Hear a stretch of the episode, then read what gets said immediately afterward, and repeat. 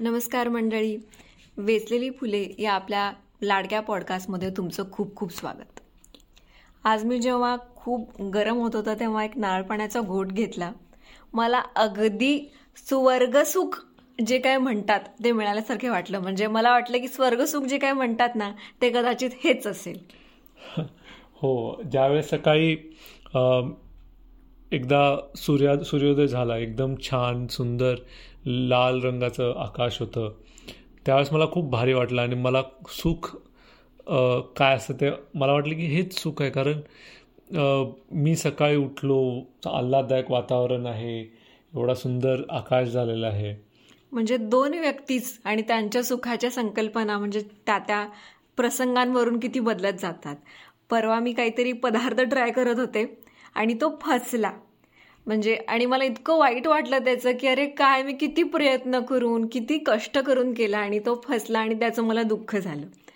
म्हणजे अशा छोट्या छोट्या गोष्टींनी आपण लगेच दुखावतो लवकर सुखावतो उशिरा. हो. पण खूप बदलतात ना या व्याख्या? आणि दुःखाला पण नेहमी घाबरतो घाबरतो. आपल्याला दुःख येईल या भीतीनं लोक खूप दुःखी होतात. हो, मध्ये येतात.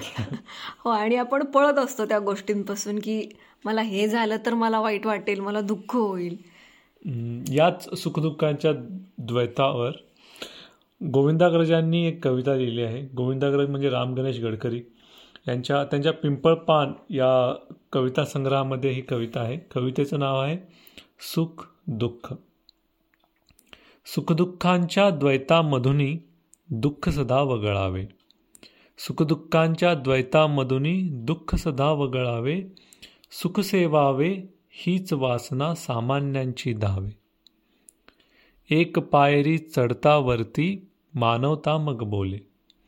एक पायरी चढतावरती मानवता मग बोले. सुखदुःखांची समता आहे एकाने नच जग चाले. सदा भरारी गगनी ज्यांची ऐसे कविवरही वदती. सदा भरारी गगनी ज्यांची ऐसे कवीवरही वदती संसाराच्या गाड्याचीही दोन्ही चाके जणू असती. परी दुःखा पुढे टाकुनी वदता घेजे रुचे तुला. परी दुःखा पुढे टाकुनी वदता घेजे रुचे तुला. अचूक सुखाला उचली मानव दुःखा त्याची न ये तुला. या परी जगती सुखदुःखांचे खरे मर्म ना कळे कुणा? या परी जगती सुखदुःखांचे खरे मर्म ना कळे कुणा? रुचे मला तर सुख रुचे मला दुःख सुखाहुनी वेडा वाटे तरी मना. सुख निज भोगी नरा गुंगवी विसर पाडिते इतरांचा. सुख निज भोगी नरा गुंगवी विसर पाडिते इतरांचा.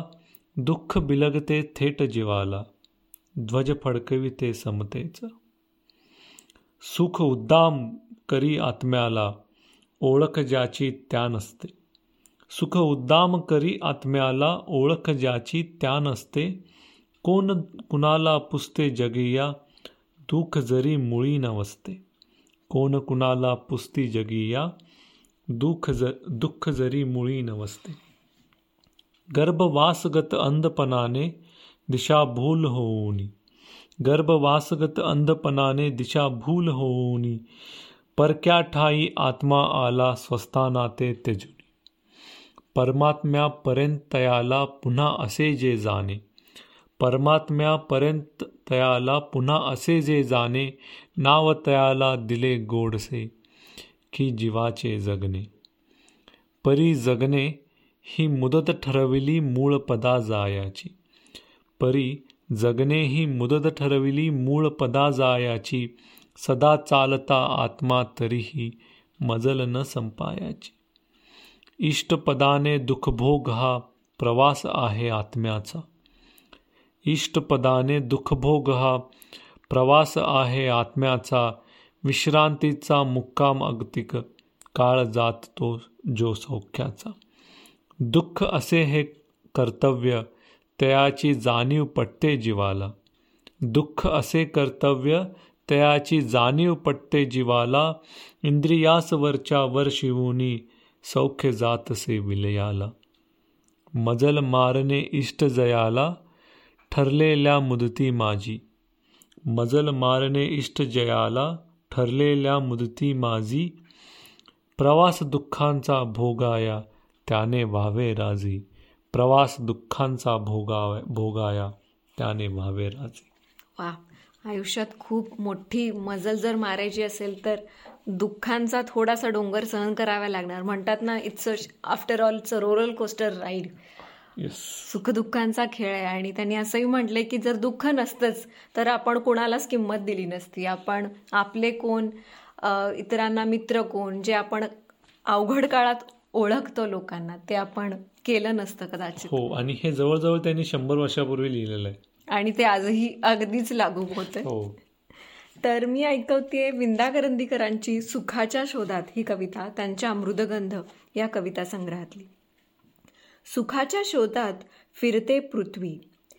सुघा सुखाच्या शोधात फिरते पृथ्वी घेऊन हातात चंद्राचा चोर कंदील. आणि फिरतात त्याच्या शोधात पृथ्वीची पोरं अतृप्त मुसाफिर. सुखाच्या शोधात ओसाड पृथ्वीची जंगले पिंजणाऱ्या माझ्या मुसाफिरा. थांब जरासा. सुखाच्या शोधात ओसाड पृथ्वीची जंगले पिंजणाऱ्या माझ्या मुसाफिरा थांब जरासा.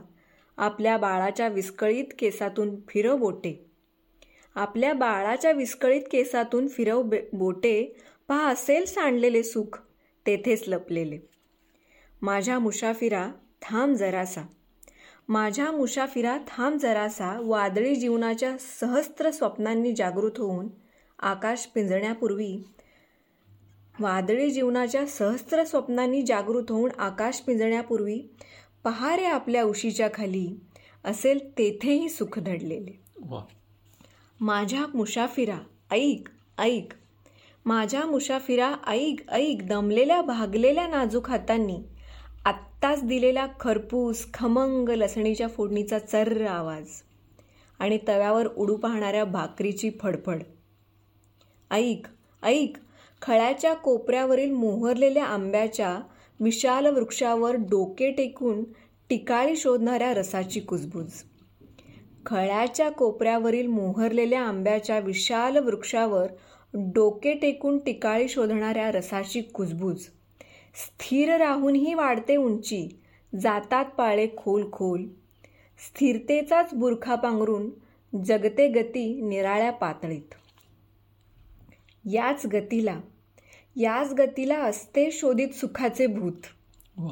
याच गतीला असते शोधित सुखाचे भूत बंदिस्त स्थितीतून होण्याविमुक्त सुखाचे भूक जे काढते सुखाचे भूत जे काढते सर्वांची कळ आणि लपते त्यांच्या सावलीच्या मिस्किल अंधारात आणि लपते त्यांच्याच सावलीच्या मिस्किल अंधारात. वा खूपच सुंदर लिहिलं विंदांनी. अहो त्यांचं म्हणणं असं आहे की आपल्या आजूबाजूला सगळीकडे सुख दडलंय फक्त आपला दृष्टिकोन जो चष्मा आहे ना त्याची काच बदलण्याची गरज आहे. ती आपल्याकडे आहे पण आपण बघायचा दृष्टिकोन बदलायची खूप गरज आहे.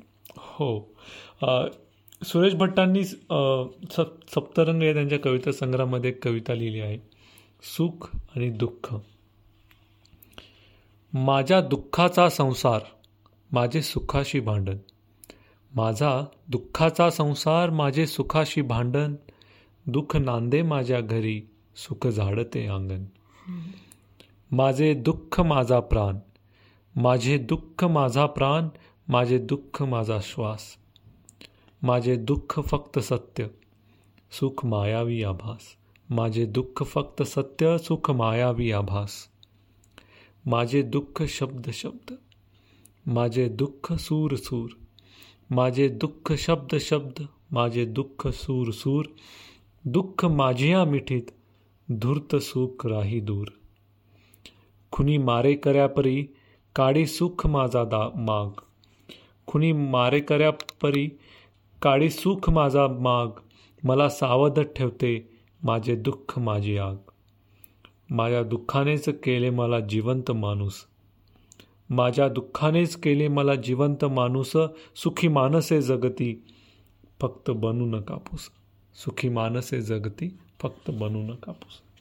त्यांचं असं म्हणणं आहे की आपल्याला दुःख माणूस पण आणतं आपल्या जीवनामध्ये म्हणजे जिवंत पण आणण्याचं काम दुःख करतं आणि आपण खरंच गोष्टींकडे बघायची ही आपली बदलली पाहिजे. हो. खूप खूप सुंदर कविता लिहिली आहे त्यांनी. आम्हाला अवश्य कळवा की तुमच्या दुःख सुखाच्या कल्पना काय आहेत आणि तुम्हाला काय वाटतं? या सगळ्या जंजाळाबद्दल पुढच्या भाटात भागात लवकरच भेटू. धन्यवाद. धन्यवाद.